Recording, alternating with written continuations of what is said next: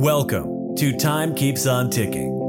MS Warrior and Mom Life. Cindy Locke was diagnosed with recurring remitting multiple sclerosis in 2006. Listen in on her journey to make the most of her time with her daughter and son. News, interviews, events, and MS hacks from an MS ambassador. Now, let's get started. Here is your host, Cindy Locke. Warriors, Cindy here. Welcome back if you've been listening to my whole HSCT experience, part one and part two. If you're new to this podcast, I had recently posted part one and part two of my experience with HSCT that I had last year and just came up on my one year stem cell birthday on July 23rd. So if you want to go back and listen to one and two to get caught up, that would be a great thing to do right now. Otherwise, welcome back everyone that's been listening. I'm about to go into what happens when you are discharged from the hospital and headed back home. Oh, it was so exciting because it had been 55 days. This whole thing took 55 days. So I was so excited to be coming home. I was no longer neutropenic, but my immune system could be suppressed for up to a year. My husband was a little bit crazy about things. Um, he bought a ton of hand sanitizer from Amazon and actually two of the things you would see in a hospital where they're standing there, you know, pretty much the height of you, if you're short like me, I guess. And he bought those and a bunch of refills. And he also bought little plastic containers of them as well. He bought, I don't know, a dozen things of Clorox spray and replaced all of the filters in our house. He had the carpets cleaned. He had the maids come and completely clean everything. To be fair to my husband, my immune system was still a baby. When I came home, it was only 10 days old. So it's basically just like having a newborn baby in the house. So you want to make sure everything's baby proofed. We live in a two story home, so he didn't want me to go up and down the steps because he was afraid I would fall. So he set up the downstairs guest bedroom for where I would recover. He didn't allow anybody to use that bathroom, just me. I mean, the poor guy. He had been taking care of me, taking care of our children while I was gone, and stressing and stressing and stressing. Poor thing. And then he received the paperwork from the discharge, and that made it even worse. There were so many rules. For three months, I couldn't swim in lakes, rivers, hot tubs, public swimming pools, things like that. No driving. For three months, I had to avoid any exposure to urine or feces, which I don't have an issue with because I'm not changing kids' diapers anymore. But it's the same that goes for the animals. Like, I couldn't pick up dog poop or clean up their pee or things like that, which was darn shucks. I guess I won't be able to pick up the poop in the yard. that was a good thing for me. And also, I couldn't take out the garbage for three months, which was awesome as well. And if I had to do it, I could do it, but I had to wash my hands after, but I never did do it. He wouldn't let me do that. And for six months, I had to avoid construction sites or remodeling our home, which is fine. I didn't have any plans to do anything like that. Um, I don't really garden or do yard work. They, they said for three months you have to avoid yard work and gardening. You can't be in contact with soil soils and dirt. Same thing with animals. When they go outside, they need to stay outside or come in a different door because with the soil, it brings into the house uh, microscopic pathogenic particles, which become aerolized, which people breathe even if you can't see it. So it's just another thing you can't do. So I c- I couldn't be around gardening, mowing, grass, anything like that. There are also those obvious things like avoiding large crowds. They said it was okay to go to movies, shopping, or restaurants, but my husband did not allow that at all for three months. And of course, to avoid sick individuals, that's important. Uh, they want you to wash your hands frequently and consistently, and it's very, very important to do that. I feel like this was all sort of preparation for this COVID virus. I feel like I may be more used to it than other people are, being stuck at home, quarantined, you know, having to wash my hands all the time and, and things like that. But I'm still not used to this. I want to say a bad word, but I'm not going to. Crap, we're going through right now. So, anyway, let me get back to HSCT. So, basically, you're not allowed to do any uh, surgeries or procedures or things like that up to a year. No tattoos or piercings for a year. Oh, and then there's food. oh Lord. Whew, this was challenging. I mean, a lot of it is common sense that you normally do anyway when you're not compromised. But basically, for three months, I had to avoid foods that may be contaminated, like salad bars, deli counters. I couldn't get like Subway or anything like that. No sushi, which I don't eat anyway. No leftovers. That was kind of rough because I hate wasting food. However, my husband never allowed us to get any food from any restaurants anyway. He didn't trust that it would be safe for me. And oh my god, it's the same thing now with the virus. Everyone in our neighborhood is picking up food from, you know, the neighborhood joints because we would really like to keep them in business. However, my husband will not allow us to get any takeout because he's afraid I am still compromised and I will get coronavirus because it may still kill me right away. We don't know yet. Well, I shouldn't say yet. We don't know if it would actually kill me right away because of my immune system. But according to my doctor, my immune system is back to normal now and I shouldn't be worried about it. That's easy for him to say, right? Anywho, let's go back to the food restrictions. Uh, you basically have to avoid unpasteurized milk, cheese, and other dairy products like that. Aged cheeses made with raw or unpasteurized milk, cheeses from the deli, unless contained in a cooked dish, blue cheese, Roquefort, Gorgonzola. Fine with me, I don't like any of those. Raw or undercooked meat, which I wouldn't do anyway. Cold smoked fish, which I wouldn't have either. I don't eat seafood. Uh, packaged jelly meats or cold cuts from the delicatessen, unless heated. Unwashed raw fruits, vegetables, obviously. Raw fruits and vegetables when eating out, which I didn't do anyway. Salad bars or pre cut fruit sold in stores, which upset me a little bit because I love all those pre cut fruits that come in the grocery store. They're so much easier. And also, I, I used to eat this yogurt with fresh fruit on top of it that was cut at the grocery store, so I didn't get to have any of that for a while. Um, let's see. Unpasteurized fruit and vegetable juices. How do I know that? Unless homemade using well washed fruits and vegetables. And then cooking meat and things like that. Nick actually did use the thermometer and put it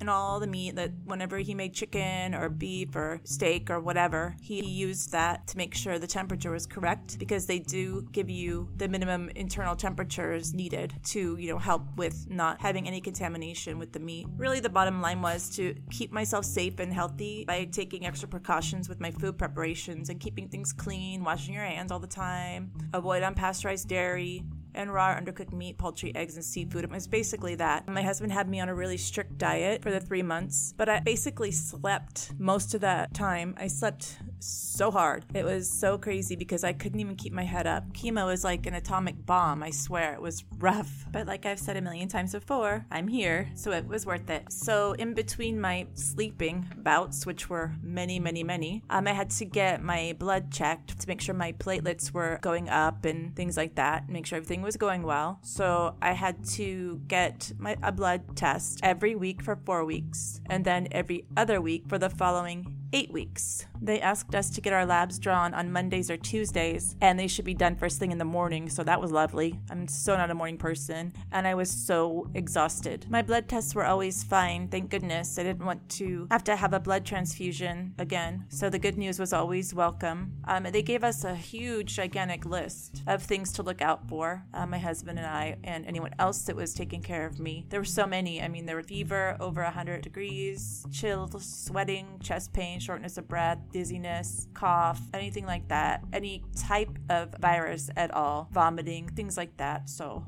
I was fortunate enough not to have any of that. Let's see what else. I was prescribed three different medications that I had to take. One was an antiviral that I had to take up to a year after transplant which luckily has passed now. So now I don't have any medication at all. And then there was fluconazole. I had to take that two times a day for three months. No longer taking that. I had to take Bactrim DS. No longer taking that. So basically, to sum it up, as far as medication goes, I haven't been on any medications at all aside from my anti-depression medication, I guess you can call it, Cymbalta, and vitamin D. Of course, my 5,000 IU's. I will not stop taking that that, my multivitamin, biotin, and calcium. That's it. I'm no longer taking any medication for MS. I can't believe it. It's ridiculous. It's unreal. It's a time saver, stress saver, money saver, everything. I know you warriors know what I mean by that.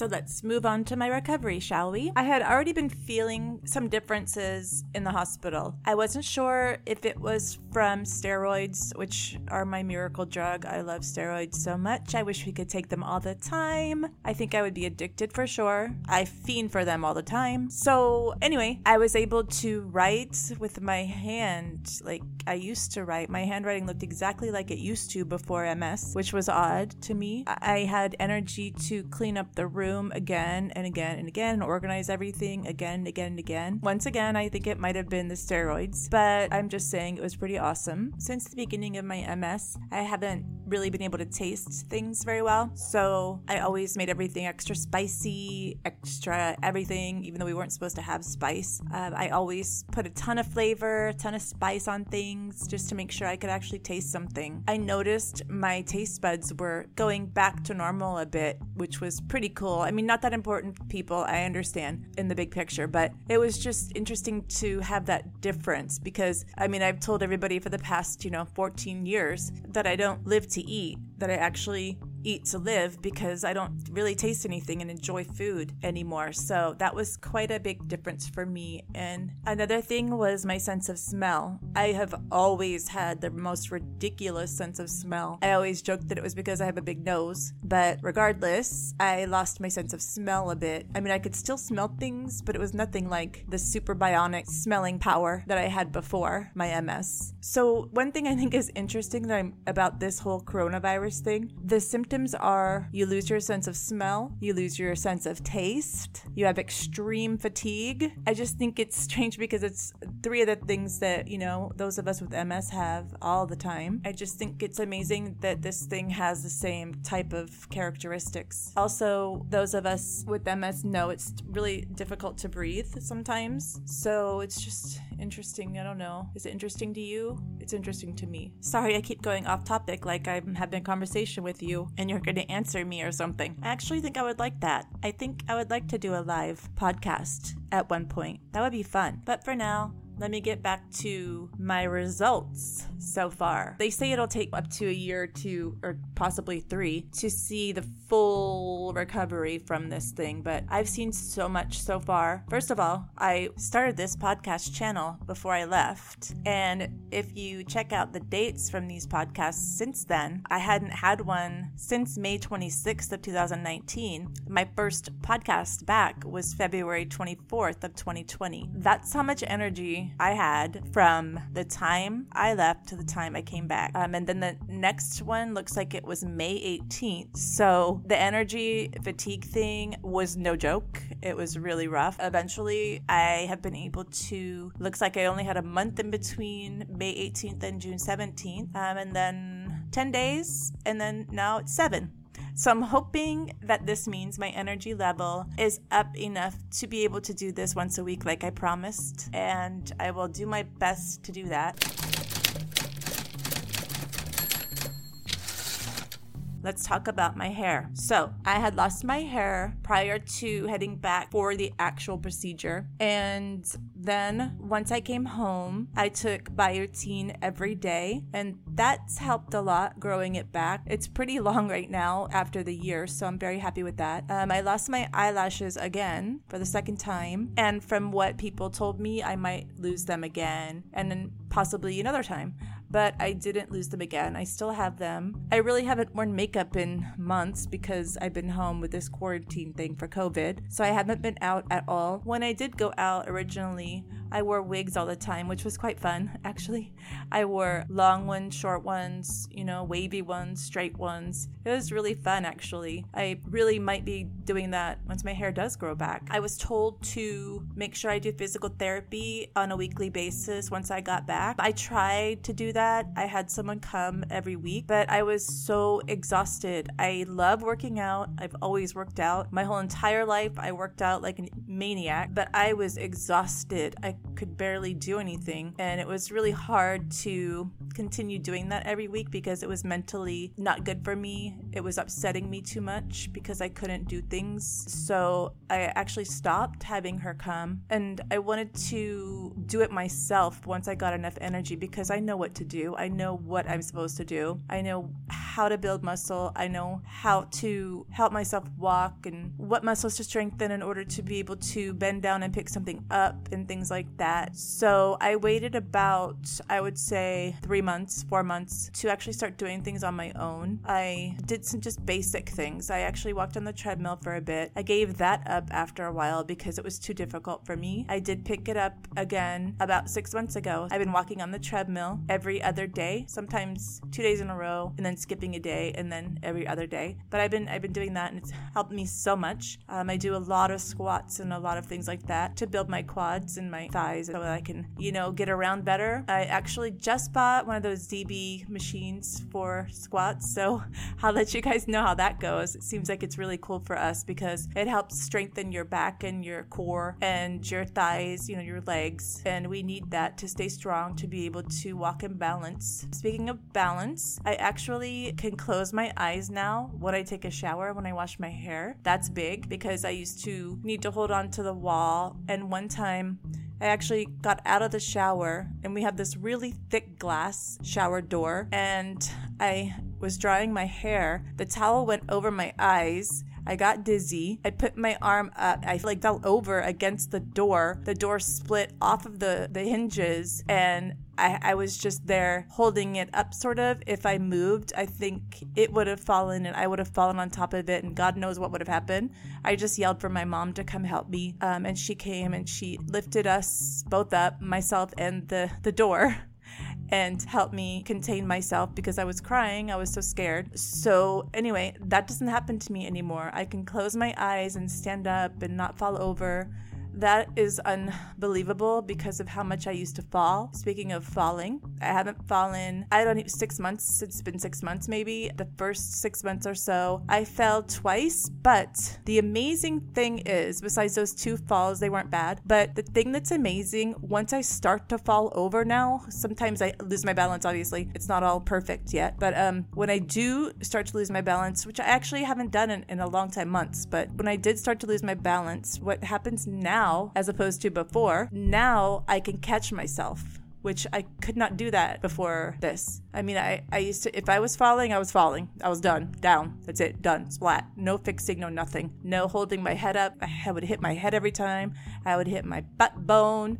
I would hit my elbows. I would hit everything. Everything would be done. My, you know, my knees sometimes. But every time I fell, I couldn't stop myself. So it was unbelievable to be able to actually catch myself. And I told my daughter that the first time I caught myself, and she was so happy. She was like, "You could, could catch yourself. You could catch yourself falling. That's so incredible." Because she was been around, she's seen me fall. Unfortunately, she's seen everything. So, yeah, I'll tell you more about that with each episode that pertains to whatever she saw. But yeah, it's amazing that I can actually catch myself falling. Another thing I can do is stand up for long periods of time. I couldn't do that before. I would get dizzy. It wasn't so much about the strength of my legs. It was about just being fatigued and getting sort of dizzy and lightheaded and needing to sit down. I also don't need to lay on the bed after I shower, which is huge because every time I showered, I would need to lay down for about 10 15 minutes in order to get the energy up to be able to do anything else. So it's pretty amazing and refreshing that I can actually just go about my business. I get out of the shower, I just go straight to the sink, and brush my teeth, or do whatever I need to do and, and continue on with my day as opposed to laying there thinking about the fact that I'm so freaking sick that I have to lay on the freaking bed for freaking 15 minutes in order to freaking get up to be able to do the rest of the things I need to do. So that's a lot of pressure off my brain and stress that I don't have anymore. Speaking of balance and muscle strength, I forgot to say during that section of the podcast that another amazing thing that was huge for me and for everybody else in the house was that I was able to reach down and pick something up from the floor without falling over and my legs giving out. Because normally when I when I would reach down to pick something up, I would actually my legs would fall to my to my you know fall to the ground and I would just fall over. So I could actually now reach down and pick something up from the floor without falling over. I know everything sounds so small, but it's huge. I, I'm sure some of you that have had MS for long enough know exactly what I'm talking about, and I'm so sorry because I sound all happy and everything, but I lived with this for 14 years, so I'm coming up on 15 years October this year. So I'm very happy to be able to actually do that without falling over in front of my children or my husband. My bladder issues are better. They're not completely fixed, but they are better. Before I had to run to the bathroom every time I needed to pee, and now I don't need to do that. My body actually tells me, hey, you're about to need to go pee. Where before it was like, you better get your ass on the toilet right now, or else you're gonna pee your pants, blah, blah, you know. Now it's sort of like, hey, just heads up, you need to pee. And instead of holding my pee pee like a five year old with my hand in front of everyone, I don't have to do that anymore. I just listen to my body and I get up and I go to the bathroom and I pee. Not much to do anymore, which is awesome. I will be having a bladder episode, and you will hear all the details ugly, ugly details on what I've gone through the past 15 years with my bladder issues. Well, I am drinking too much wine still, so that's an issue with my bladder, but anyway, I digress. I actually get hungry now, which is really cool. I never, ever got hungry. It was the strangest thing. For 14 years, I just didn't get hungry. I was down to about 114 pounds, which is not not that great because I mean, I know I lost muscle and things like that, but I just didn't want to eat. I only ate because I had to eat. I was forced to eat by my husband. I really didn't care about eating. I knew I had to eat to live though, but my hunger pains are back which is cool, but not so cool. I went from 114, now I'm at 128, which is a big change, but I'm eating and I'm eating healthy and I'm building my muscle. So I'm hoping some of that is muscle. I'm normally about 125 when I'm working out every day and eating healthy. So, I mean, maybe it's this quarantine thing, the extra pounds, but I'm doing my best to build my muscles. And I know that muscle is way more than fat. So I'm hoping this is all muscle gain. I just want to be strong again. Something monumental happened at the 10 month mark, about somewhere around the 10 month mark after my procedure. I was actually able to get up from the floor without needing to hold on to anything at all. I just got up from the floor. I didn't need to hold on to anything. That is so major for me because I haven't been able to do that in 10 years or more. I think it was at that point that I realized I won, that I beat this thing. I will continue to do what I can to beat it. The only thing right now that's going on is the stupid spasticity thing. I have like terrible spasticity. It, it's not that my legs jump, so it's it's just that I I can't straighten them out a lot of times. A lot of times I have to stretch in order order to actually be able to walk, which is weird. So if I can get rid of this spasticity, I will be fine. I just need to get rid of this. It's hard to sleep at night because it hurts sometimes and I have to move my legs a lot. And I remember when I first was diagnosed with MS, that was one of the things that bothered me the most was that it was like restless leg syndrome all the time, 24/7 restless leg syndrome. I had to move them, move them, move them. And at that point, we were flying around the world all the time, you know, going to different places, whatever, and driving, you know, know, going on driving trips and things like that. And it was so hard for me because my legs sucked. And so this right now, though, is a whole different level of sucking because it hurts now. So, and I can't straighten my legs. And that really stresses me out because I'm like, well, is this the next step? What's happening? Am I getting worse? Um, but Dr. Burt actually told me when I went to do the interview to see if I can get this done. Dr. Burt said his question is my spasticity and will this actually help me? So it really scared me when that started happening. I was really worried that I did this all for nothing. But at this point, I'm actually better. It helps that I do the treadmill every other day. It helps me a lot. And so I'm just working it out, trying to keep positive and hope that that eventually goes away. I haven't taken any medication yet for it. I know we have some medication I could do, but I need to talk to the neurologist to get that done. Um, let's see what else. My feet aren't numb every morning when I wake up. That's pretty cool. I mean, every morning when I woke up, my feet were numb and they stayed numb pretty much all day. So, you know, the usual feeling of your feet falling asleep when you've been sitting too long. You know the feeling, you guys. I know you do. So that is gone now. So that's pretty awesome. Another thing that I think was pretty incredible that showed me there was a difference. We have two dogs, and they actually have fleas right now, which is awful. I mean, I had dogs before that had fleas, but this is a whole new level. I've never seen anything like this. These things are everywhere. They're like these little tiny little bastards or tiny little things, and they're they're like they're just they like my phone for some reason. They like my phone. They like my light, the light on my phone. But anyway, I'll just continue my story. So I actually felt something on my arm, and I looked over, and it's this tiny little speck of a tiny little size of a piece of sand, and I'm like, what the hell? And it's it's the little one of those little guys, one of those little assholes on my arm, and I was like, what the hell? And I could actually feel it. I could feel it. It was amazing because I could never feel anything. And I mean, it was uh, it was another one of those. Oh my god! I can actually feel that little thing walking on my arm. I mean, I, I was amazed. I was amazed. It was it was almost like the feeling when I could get up from the floor without using anything to help me. I mean, I killed that little shit, but I'm just saying, it was amazing.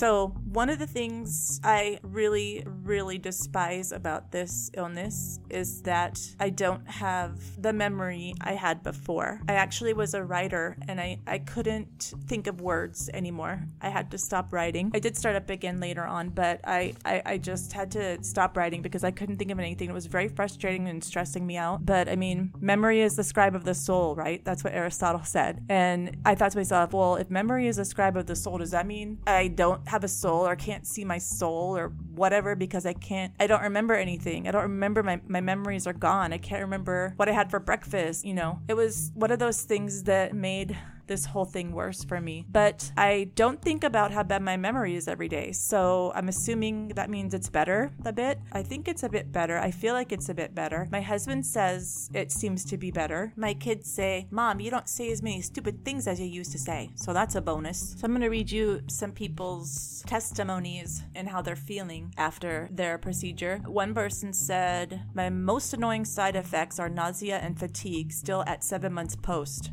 Wow, that's that's too bad. Um, let's see. Only during isolation, mild diarrhea and night sweats. Oh, speaking of night sweats, yeah, those were awful. I still have them sometimes because, well, perimenopause. But yeah, those the night sweats are the night sweats were crazy. And actually, they weren't just night sweats. I was sweating like I would have some hot flashes a few times during the day as well, so that sucked. I luckily didn't have joint pain. Looks like she had joint pain. My bone slash joint pain totally subsided after three months. At six months, my eyelashes fell off for second time. I did have a lot of joint pain suddenly months into my recovery, but I'm fairly convinced that had more to do with the three courses of fluoroquinolone antibiotics taken during HSCT, because this type of antibiotic has been shown to eat connective tissue in joints. Wow, another monster, huh? There's even an FDA black box warning about these drugs now regarding this. Okay, great. That said, I knew the risk before I took them and still think they are important to take during HSCT. The joint pain did eventually go away, except that I still have a frozen shoulder and need to do rehab. Um, this person said he was tired and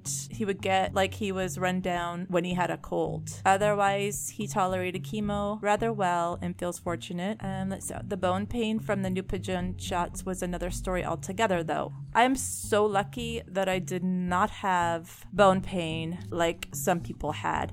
I had a little bit, but it wasn't like severe like all these other people. I mean, some people would say they were just scream, sit there and scream. It was so painful. I luckily did not have that. Let me see what else. A little bit of dizziness from time to time during chemo. Yeah, that's normal. Extreme exhaustion. That began a few days after chemo, through isolation into a few weeks after I returned home night sweats during chemo and after I came home. Um, let's see, this one said I was never nauseous but did suffer from mild diarrhea, which lasted for about two days and resolved a few days after I got home. I reckon it was from the standard antibiotics administered through ice. So, about a month after getting home, all my joints felt stiff and mobility in both shoulders was reduced. Now, seven months post, this is easing off, but I did feel like the Tin Man and I still feel rather stiff in the mornings, but a hot shower and moving helps. Mobility in my shoulders is much better now, but I still feel my shoulder joints are weak and I would be afraid to hang from monkey bar. This is interesting because a couple people have mentioned their shoulders, right? Uh, let's see. Chemo in itself was not bad. Fatigue after the steroids wore off. Yes, I love my steroids. Okay, I wasn't even aware that they started wearing off when I fell in the little park outside of the hospital and couldn't get up. And I had a walking trolley, but it rolled away from me, and there I was, sitting in the ground for five minutes until a soldier walking by helped me back to the hospital. Oh, that's so sweet. Why didn't anybody else help her back up? What the hell? Ugh. Fatigue after 2 p.m. is immense. Have to do everything in segments. That was kind of how I felt for 15 years. Like, okay, so let me do this right now, and then I'll sit down and rest. Okay, let me just do this little laundry and sit down and rest. That's basically how I felt the whole time. So, okay, so let's see. Eyelashes became sparse after three months, stiff mobility in the mornings. So, this whole stiff thing, I don't know, it kind of makes me feel a bit better. Um, muscle weakness even after five months post, hot flashes at three months post, hair starting to flourish three months post. Yep, that's about the time that mine did. Um, no bone pain at all from chemo. That's good for her. Um, another girl said, I was very tired and lost all my hair except eyebrows and eyelashes. Also, I had intestinal problems a few weeks after, which could also be caused by antibiotics, maybe.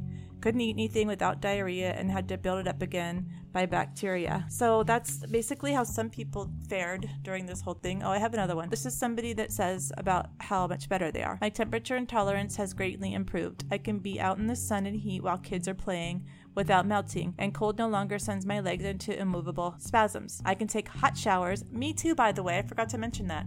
I can actually be in a warm shower now, like a you know hot, fairly hot shower, without like almost falling down. So I, I feel the same way. Okay, I can rinse off my head and face in the shower with closed eyes without having to hang on to something to keep them from tipping over. Oh my god, me too. That's awesome. Okay, this is another person. My sleep has gotten so much better. I used to wake up at 1 a.m. and be up till 3 most nights for no real reason, just insomnia. Same here. Now I fall asleep pretty quickly and sleep through the night for the most part. Uh, the next person, my mental clarity, brain fog, has been very eye opening. I didn't realize how foggy it truly was because of the gradual onset. The new clarity is incredible. And yes, it is. It's definitely incredible. And I have that same experience. I feel so much better now. Another person said, My hair is starting to grow back a bit. Peach fuzz, really. My eyebrows are d- drastically thinning. My eyelashes are thinning too. Thank God for makeup. Without mascara and eyebrow pencil, I sort of resemble powder. that's funny. Uh, that's really funny. So that's that's about it as far as people that sent me emails and stuff to let me know how they feel, how their transplant went, you know, bad parts and good parts. And another thing I wanted to mention because a friend of mine really suffered from this. There's a psychosis that you could actually get with the medication Dysprexa, and so this is what we had to start along with our steroids. So it was pretty bad for her. She actually basically lost her mind. Um, she had to go into a hospital. So there are some people that do have consequences from that medication. So that's another thing to look out for when you, you know, ask your doctor about this. And there were hallucinations and things which were disconcerting. Um, and so it's a good thing to talk to the doctor about that as well. So I hope you're taking notes when I'm yakking about all this stuff. But the main thing too is to talk to your doctor about everything about this procedure. A lot of doctors don't approve of it because they'll lose you, first of all. Second of all, they're just not sure about it and afraid you'll die and they don't want to tell you to do it. It'll be on them. In the end, make sure you talk to your doctor. I will again be putting up current locations to perform this procedure now since the place I went at Northwestern in Chicago is no longer doing this procedure, unfortunately. People ask me often if I regret doing this and if I would do it again, and I would do it again in a heartbeat. If it gives me an extra six months, year, two years, whatever, of clarity with my children, I would do it over and over again. My children are only 14 and 9 so, yes, I would do it again if I needed to. And I would suggest people to do your research and make the best decision for you and your family. And be sure to talk to your neurologist about it. And then come to a decision that would benefit you and your family. I think that does it for my three part HSCT informative, how I'm doing, results, etc. And I will do another update, possibly six months. Right now, I'm one year post. So uh, maybe in a year and a half, I'll do another update for you guys, let you know how I'm doing. You can always email me though if you want to. My information's on the podcast page. But for now, thanks for listening, everybody. I appreciate it, and I hope I helped you. And everybody, please hang in there and be safe. Wear a mask, wash your hands, and keep keeping on, warriors.